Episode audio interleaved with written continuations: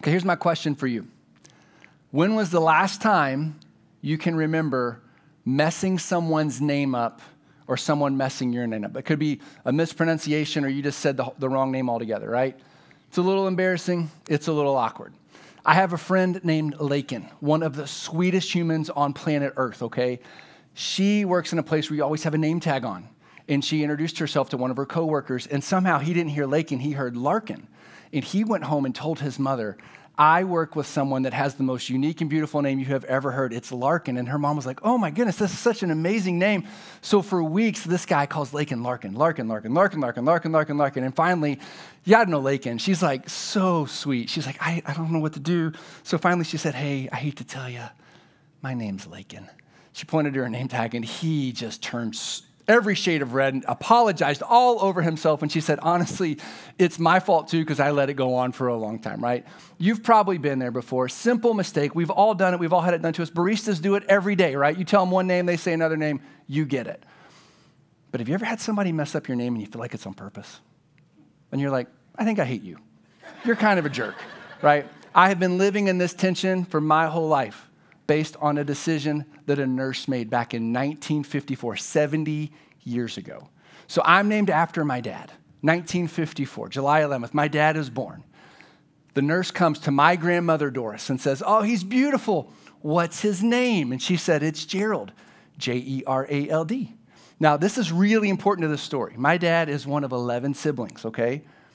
All the boys' name starts with P, all the girls' names start with J.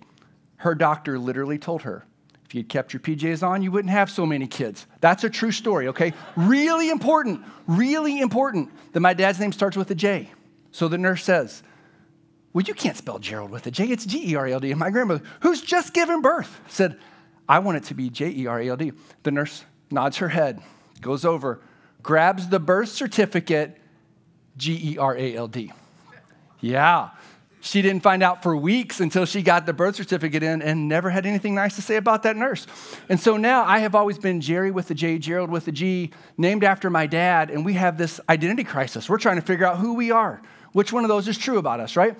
Names matter. It's important. You want, you want to say the right name. You want people to say the right name to you, right? Our names carry with it a sense of identity. Well, what we're going to see today as we continue through the book of Exodus is that God is going to begin to reveal the power of his name to a variety of different people. There's Moses and his brother Aaron. There, there's all the Israelites. There's Pharaoh in particular. And what we're going to see is all these people, they're coming in contact with the power and the promises associated with God's name, and they're going to have a decision to make. It's actually the same decision that you and I are faced with regularly. And here it is Will we trust in the promise of God and the power of his name, or Will we choose to ignore all that God says is true about him and his character and his name and just walk away from him? That's really what we're going to see play out here in the book of Exodus. So if you have a Bible, I want to invite you to open up to Exodus chapter 5. If you don't have a Bible, we have Bibles under the seats. You can take one of those home as our gift to you. Turn to Exodus chapter 5, second book of the Bible. now, by the time we get to Exodus chapter 5, we've learned that the people of Israel have been enslaved for over 400 years. And we also learned that there's a man named Moses. He was born as an Israelite. He was raised by the Egyptians. And at age 40, he sees his people being mistreated. And he's like, somebody's got to do something about this. And so he jumps into action. He tries to help two of his fellow Israelites that are being beaten, and they rebel against him, like, we don't want your help. We don't need your help. And so it blows up in his face. And Pharaoh the leader of Egypt heard about it and decided that he was going to try to have him killed. So at age 40, Moses has to flee into the wilderness for the next 40 years of his life. And he lives in obscurity as a shepherd. And we talked about this last week in Exodus chapter 3. At the age of 80, he's out living as a shepherd, thinking his life is over.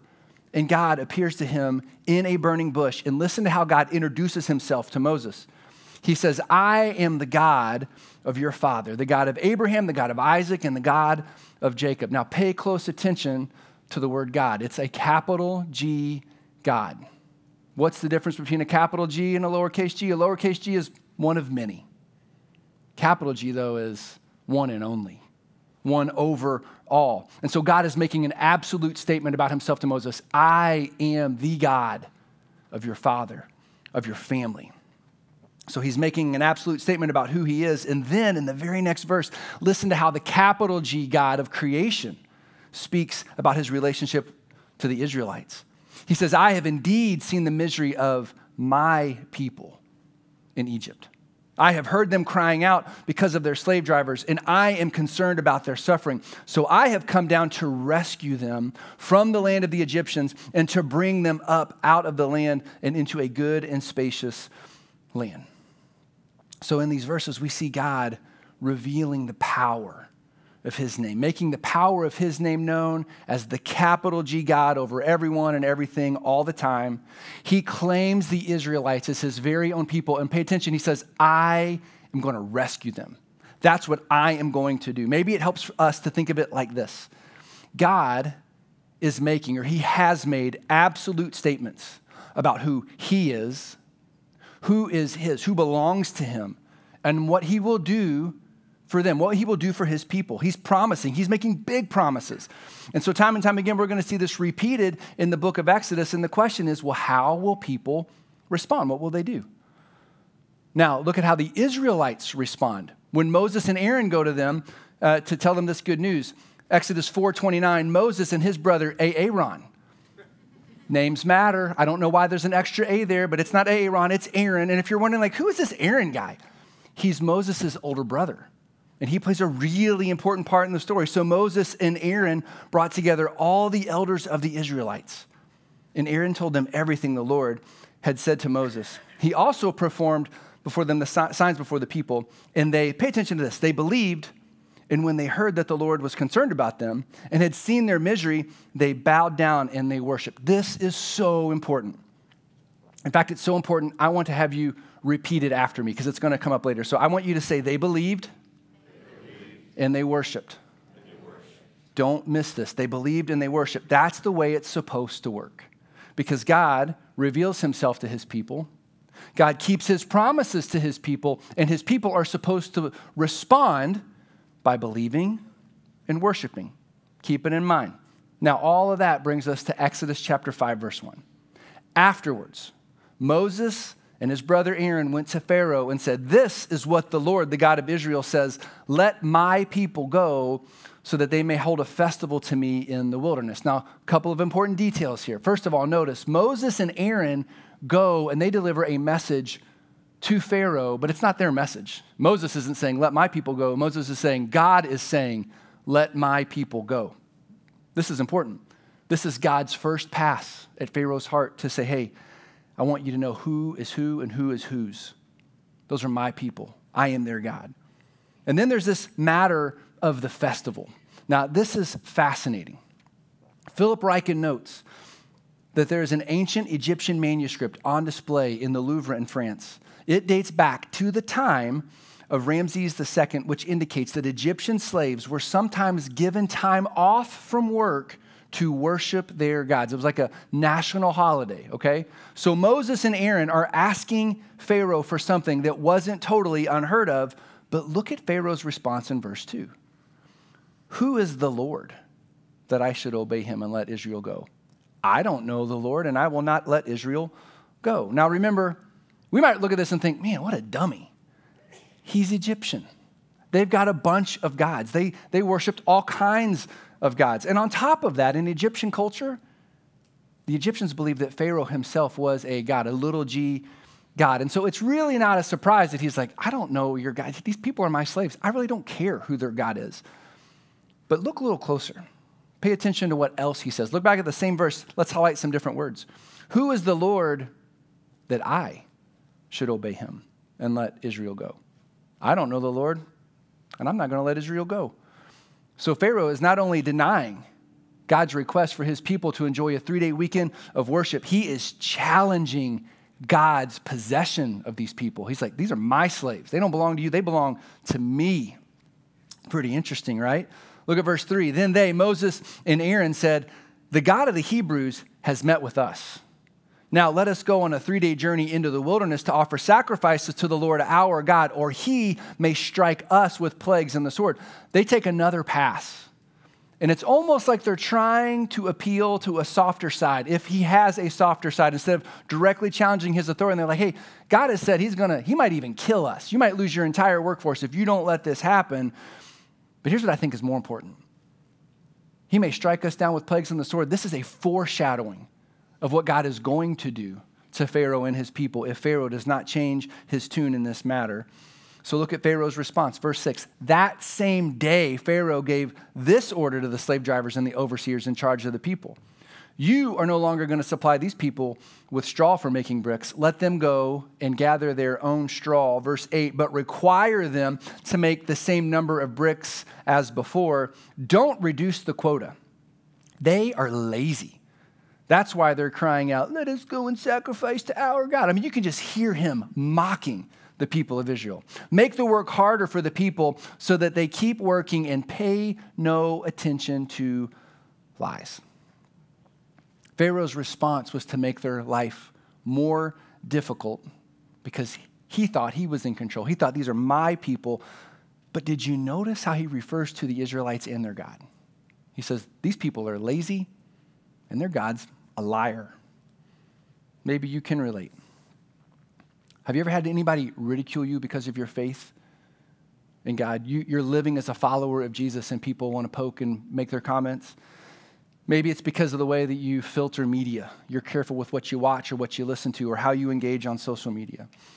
Um, maybe it's your choice to not go along with the crowd, to not do things that you know that God has called his people to not do, to live a holy life. Maybe it's the way you've set up some boundaries that you enforce between work and family life, or sports and family life, or band and family life, or March Madness and family life. You fill in the blank. You're trying to set a different pace. You're wanting your family to know God is first, and then it's us, and then it's everyone else. Or maybe you're single and it's God is first, and work doesn't come before God.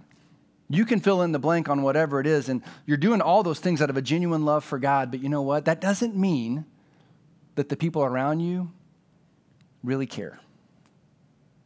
They, they don't care. They don't have to care. And so what are they going to do? They're going to jab at you. They're going to call you all kind of names. You're, you're lazy. You're weird. You're old school and not in a good way. You're old fashioned. You're boring. You're a fundamentalist. I mean, you fill in the blank. In fact, if you've had it, come tell me what, what they've called you before. Not really a surprise, but they're probably not going to stop there because eventually there will be a boss, a coworker, a professor, and they're going to come at you hard. And they're going to challenge the why behind what you believe. And they're going to attack your God and say, that's ridiculous. There's no God. And if there was, why would he allow all this? You, you can't tell me the good God would allow this. You're a fool. And if there is a God, he is powerless. They're going to come at you. And you're going to be forced to think through a question Are you going to trust in the promises of God? In the power of his name? Or will you ignore them and begin to turn away from him? Here's what I want you to see. In these early chapters of Exodus, God continues to make the power of his name known in spite of Pharaoh's unbelief. And remember how the Israelites responded at the end of Exodus chapter 4? What they do? They bowed down and they worshiped. They believed and they worshiped. Well, that didn't last very long. Look at verse 19. The Israelite overseers realized that they were in trouble when they were told, You are not to reduce the number of bricks required of you each day. When they left Pharaoh, they found Moses and Aaron waiting to meet them, and they said, To Moses and Aaron, may the Lord look on you and judge you. You have made us obnoxious to Pharaoh and his officials, and you have put a sword in their hand to kill us. Thanks a lot, guys. Thanks a lot for bringing God into the equation because now he wants to kill us. Life wasn't hard enough. And so look at Moses' response to God now in verse 22. Moses returned to the Lord and said, Why? Why, Lord, have you brought trouble on this people? Is this why you sent me? Ever since I went to Pharaoh to speak in your name, he has brought trouble on this people, and you have not rescued your people at all. Kind of sounds like he's wagging his finger at God. He is blaming God for not showing up in this. And I, I think it's interesting how he refers to the Israelites. Your people, this people, they're not my people. This was your idea. This is, you got to step up If you're going to do something, you need to do something. I'm getting blamed for being faithful. I haven't done anything wrong, God. Can you relate? Have you ever done your best to do what is right and good for you or for others? And people don't even seem to care. In fact, life gets a little harder. It reminds me of a guy I know. He and his wife were going to do a kitchen remodel, just a little small project. And he says, You know what? I think I'm going to be helpful here. I'm going to free up some funds. We can go a little bigger. So he begins sharing his opinions. And he learns quickly his wife doesn't want his opinions. She just wants him to say, Yes, this is what we're going to do. And it's hard for us to imagine a story like this where a guy could be so helpful and only find himself in trouble. But it's a true story because it's my story. It's my story. I have my wife's permission to share that story. Just saying, just saying. You can, you've been, we've, you do the right thing, and you're like, I don't even understand why I'm in trouble right now. Here's a better example, though. There's a couple here at Genesis. They have two amazing kids that have had some pretty significant health issues. And then they adopt, or adopt, they foster a little boy because they're trying to figure out do we, do we try to have another kid? I don't know what are we supposed to do. And for the last nine months, they've been fostering this little boy that they've grown to love, and now they're pregnant with baby number three. And their, their prayers are, okay, God, our house is filling up, and these kids are little. Like, what do you want us to do? It's getting hard. They love this little boy, they love their kids. And the further they get down the path of obedience, the trickier things get. So I think maybe the lesson that we can learn from Moses and from our friends here at Genesis is it doesn't mean, obeying God doesn't mean that you're going to be popular or liked it doesn't mean everything's going to go your way. It doesn't even mean that things are going to make sense. In fact, I think the more often we obey, the harder life gets because there is an enemy that wants to make our life difficult. He doesn't want us to obey.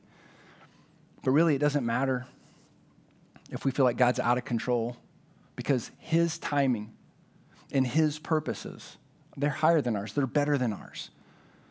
Now, imagine you're Moses. You're trying to do what's right, you're trying to do what's good, you've been obedient. Look at what God says back to him Exodus 6, verse 1. Then the Lord said to Moses, Now you will see what I will do to Pharaoh. Because of my mighty hand, he will let them go. Because of my mighty hand, he will drive them out of this country. Now, at this point in time in, in history, Pharaoh was the most powerful person on planet Earth. No one more powerful than Pharaoh. But I also want you to pay attention to that phrase, mighty hand. It's repeated twice here. In verse 6, we see um, a reference to God's outstretched arm. These are references that point to God's absolute power and control in every way, his power over everything to accomplish things according to his time in his will, for his purposes, and ultimately for his glory. And so God is letting Moses know hey, Moses, I see you. I've seen your obedience. You've done exactly what I've asked you to do. I need you to keep obeying because I'm getting ready to humble Pharaoh because he's going to know who is who. He's going to know the difference between a capital G God and a little g God.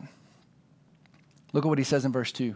God said to Moses, I am the Lord. I appeared to Abraham, to Isaac, and to Jacob as God Almighty. Now, these are two really important references to the names of God. In the original Hebrew, I am the Lord is his personal name, Yahweh. He's personal. God Almighty in Hebrew is El Shaddai. I heard I read one translation that says that means God the overpowerer. God the overpowerer. Sounds weird, but it's meant to remind us of God's divine might versus our human frailty. And so what God is saying is, hey Moses, I'm the Lord, I'm Yahweh, I'm personal but I'm also El Shaddai, God Almighty. I'm in, I'm in control. Look at verse 4. I also established my covenant with Abraham, Isaac, and Jacob to give them the land of Canaan where they resided as foreigners. Moreover, I have heard the groaning of the Israelites, whom the Egyptians are enslaving, and I have remembered my covenant. The word covenant, highlighted twice, also means promise. He's saying, I'm El Shaddai, I'm Yahweh, I'm personal, I'm powerful, and I keep my promises. You don't have to worry about me keeping my promises. And then I want you to hear what he says next. And I want you to pay attention in this next verse because God's going to make seven I will statements.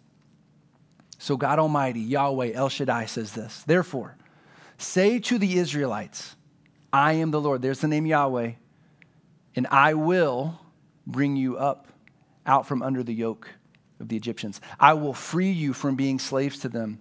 I will redeem you with an outstretched arm and with mighty acts of judgment. I will take you as my own people, and I will be your God. Then you will know that I am the Lord your God, who brought you out from under the yoke of the Egyptians, and I will bring you to the land that I swore with uplifted hand and give to Abraham, Isaac, and Jacob, and I will give it to you as a possession. I am the Lord, I am Yahweh.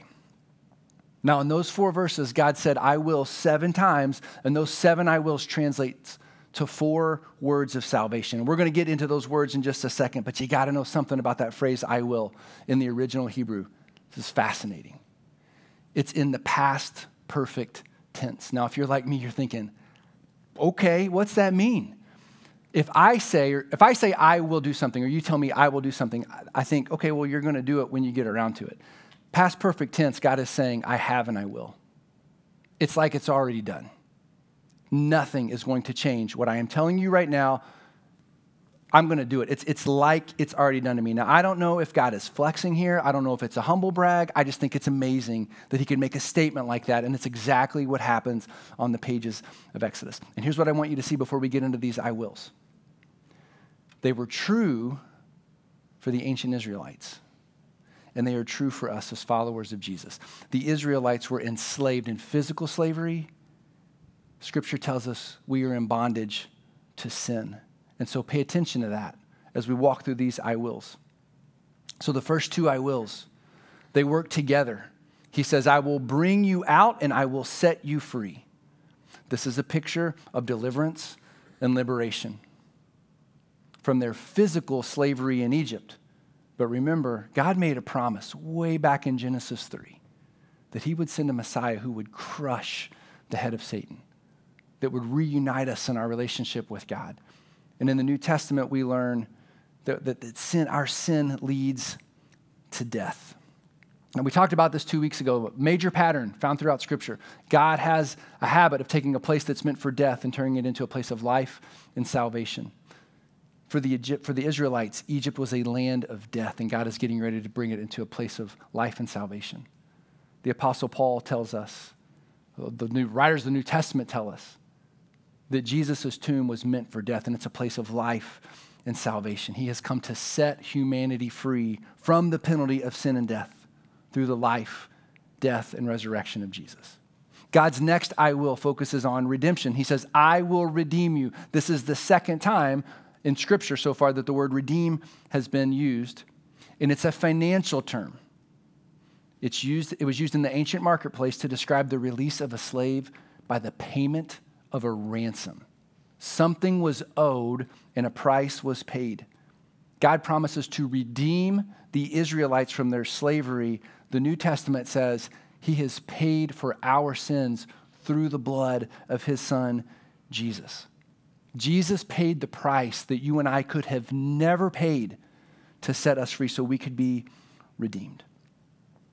His next two I wills are connected and they speak to God's desire to adopt us and to make us his very own. He says, I will take you as my own people, and I will be your God. So when God redeems us, he saves us from a terrible situation that when he saves us from death, when he adopts us, he says, Hey, I don't want you just to know me as Yahweh or El Shaddai. I want you to be a part of my family. You can know me as your heavenly Father. Now, this is where the power of Jesus coming into the earth as a man comes into play. As the Son of God, he lived as a human to rescue humans so that we could be known as children of God. That, that's amazing love. His last two I wills speak to the promise of an inheritance. He says, I will bring you to the land I swore to your forefathers, and I will give it to you as a possession. So both of these I wills refer back to the covenant that God made to Abraham, Isaac, and Jacob. Big promise. He says, Your family that doesn't exist yet will be a mighty nation, and I am going to give them a land that will be their inheritance. If you've been paying attention to the news, that's the land that people fight over all the time.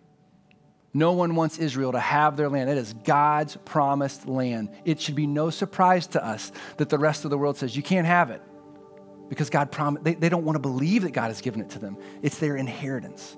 Now, if you're Jewish If you're Hebrew, like, that's great, I have an inheritance.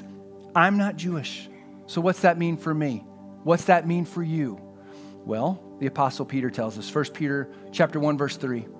Praise be to the God and Father of our Lord Jesus Christ. In his great mercy, he has given us new birth into a living hope through the resurrection of Jesus Christ from the dead and into an inheritance that can never perish, spoil, or fade. He goes on to say, This inheritance, this inheritance is kept in heaven for you. Our inheritance is the kingdom of God that is being made known right now through the salvation that is found through faith in Jesus. In Matthew chapter 5, at the Sermon on the Mount, Jesus said, Blessed are the meek, because they will inherit the earth. In the book of Revelation, the Apostle John wrote what he heard God say there will be a new heaven and a new earth. Our inheritance is the kingdom of God that is being revealed and that will be here one day when Jesus returns for all humanity to enjoy through faith in Jesus. If your faith is in Jesus, that is your inheritance.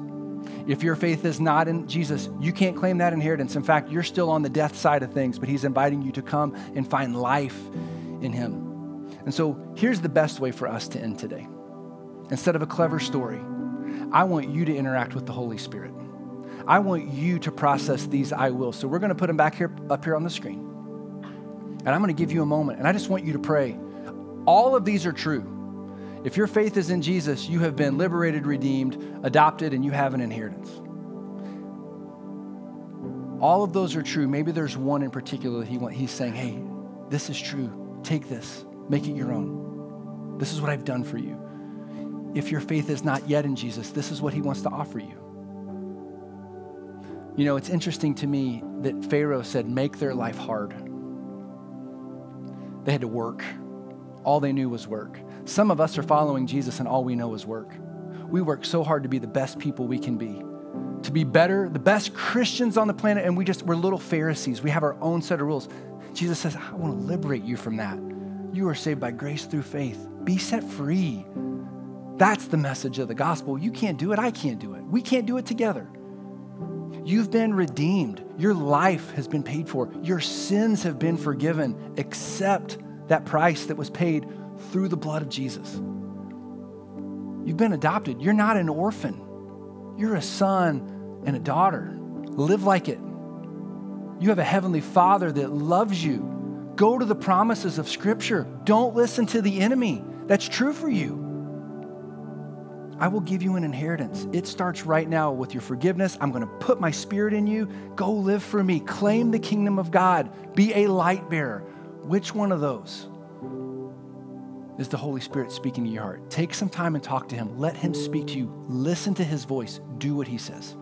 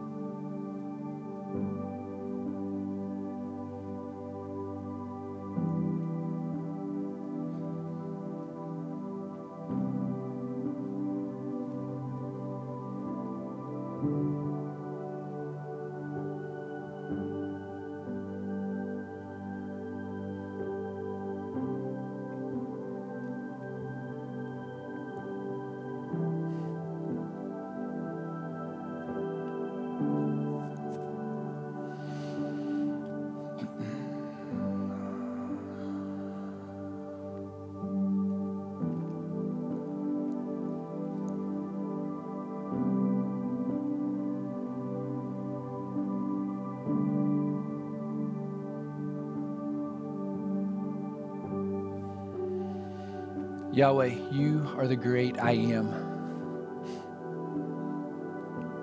I'm, we're not even able to understand what that means. We just know that that's your personal name. You're personal, and you are who you are. And because you are who you are, you have promised that you have and you will liberate us, redeem us, adopt us. You will give us an inheritance. And that means that you are through our faith in Jesus, you're making us holy. You're showing us and teaching us how to live.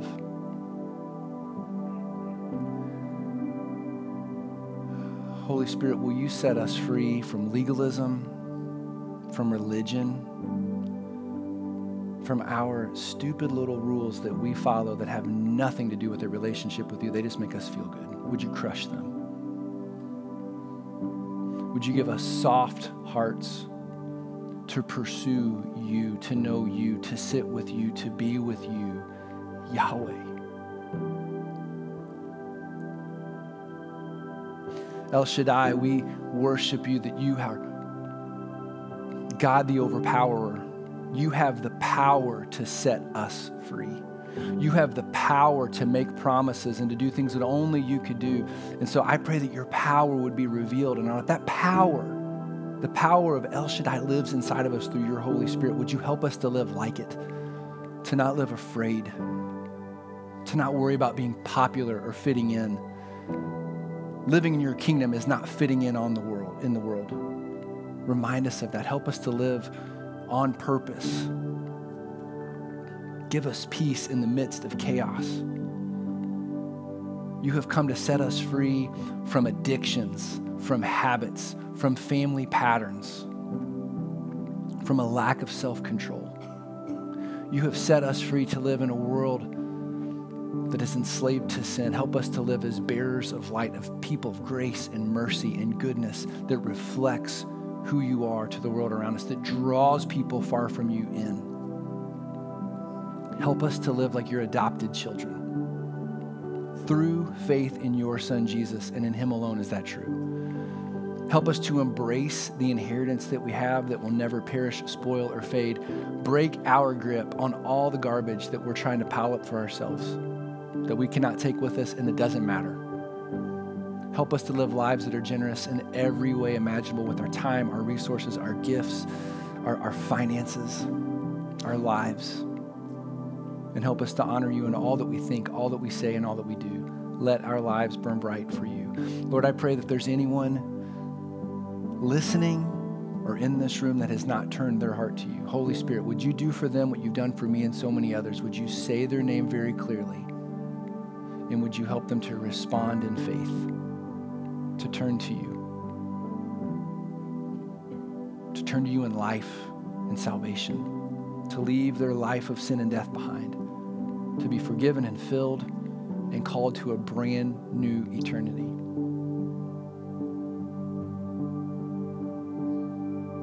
Father, we love you and we praise you and we thank you for all that Jesus has done to set us free. It's in his name we pray.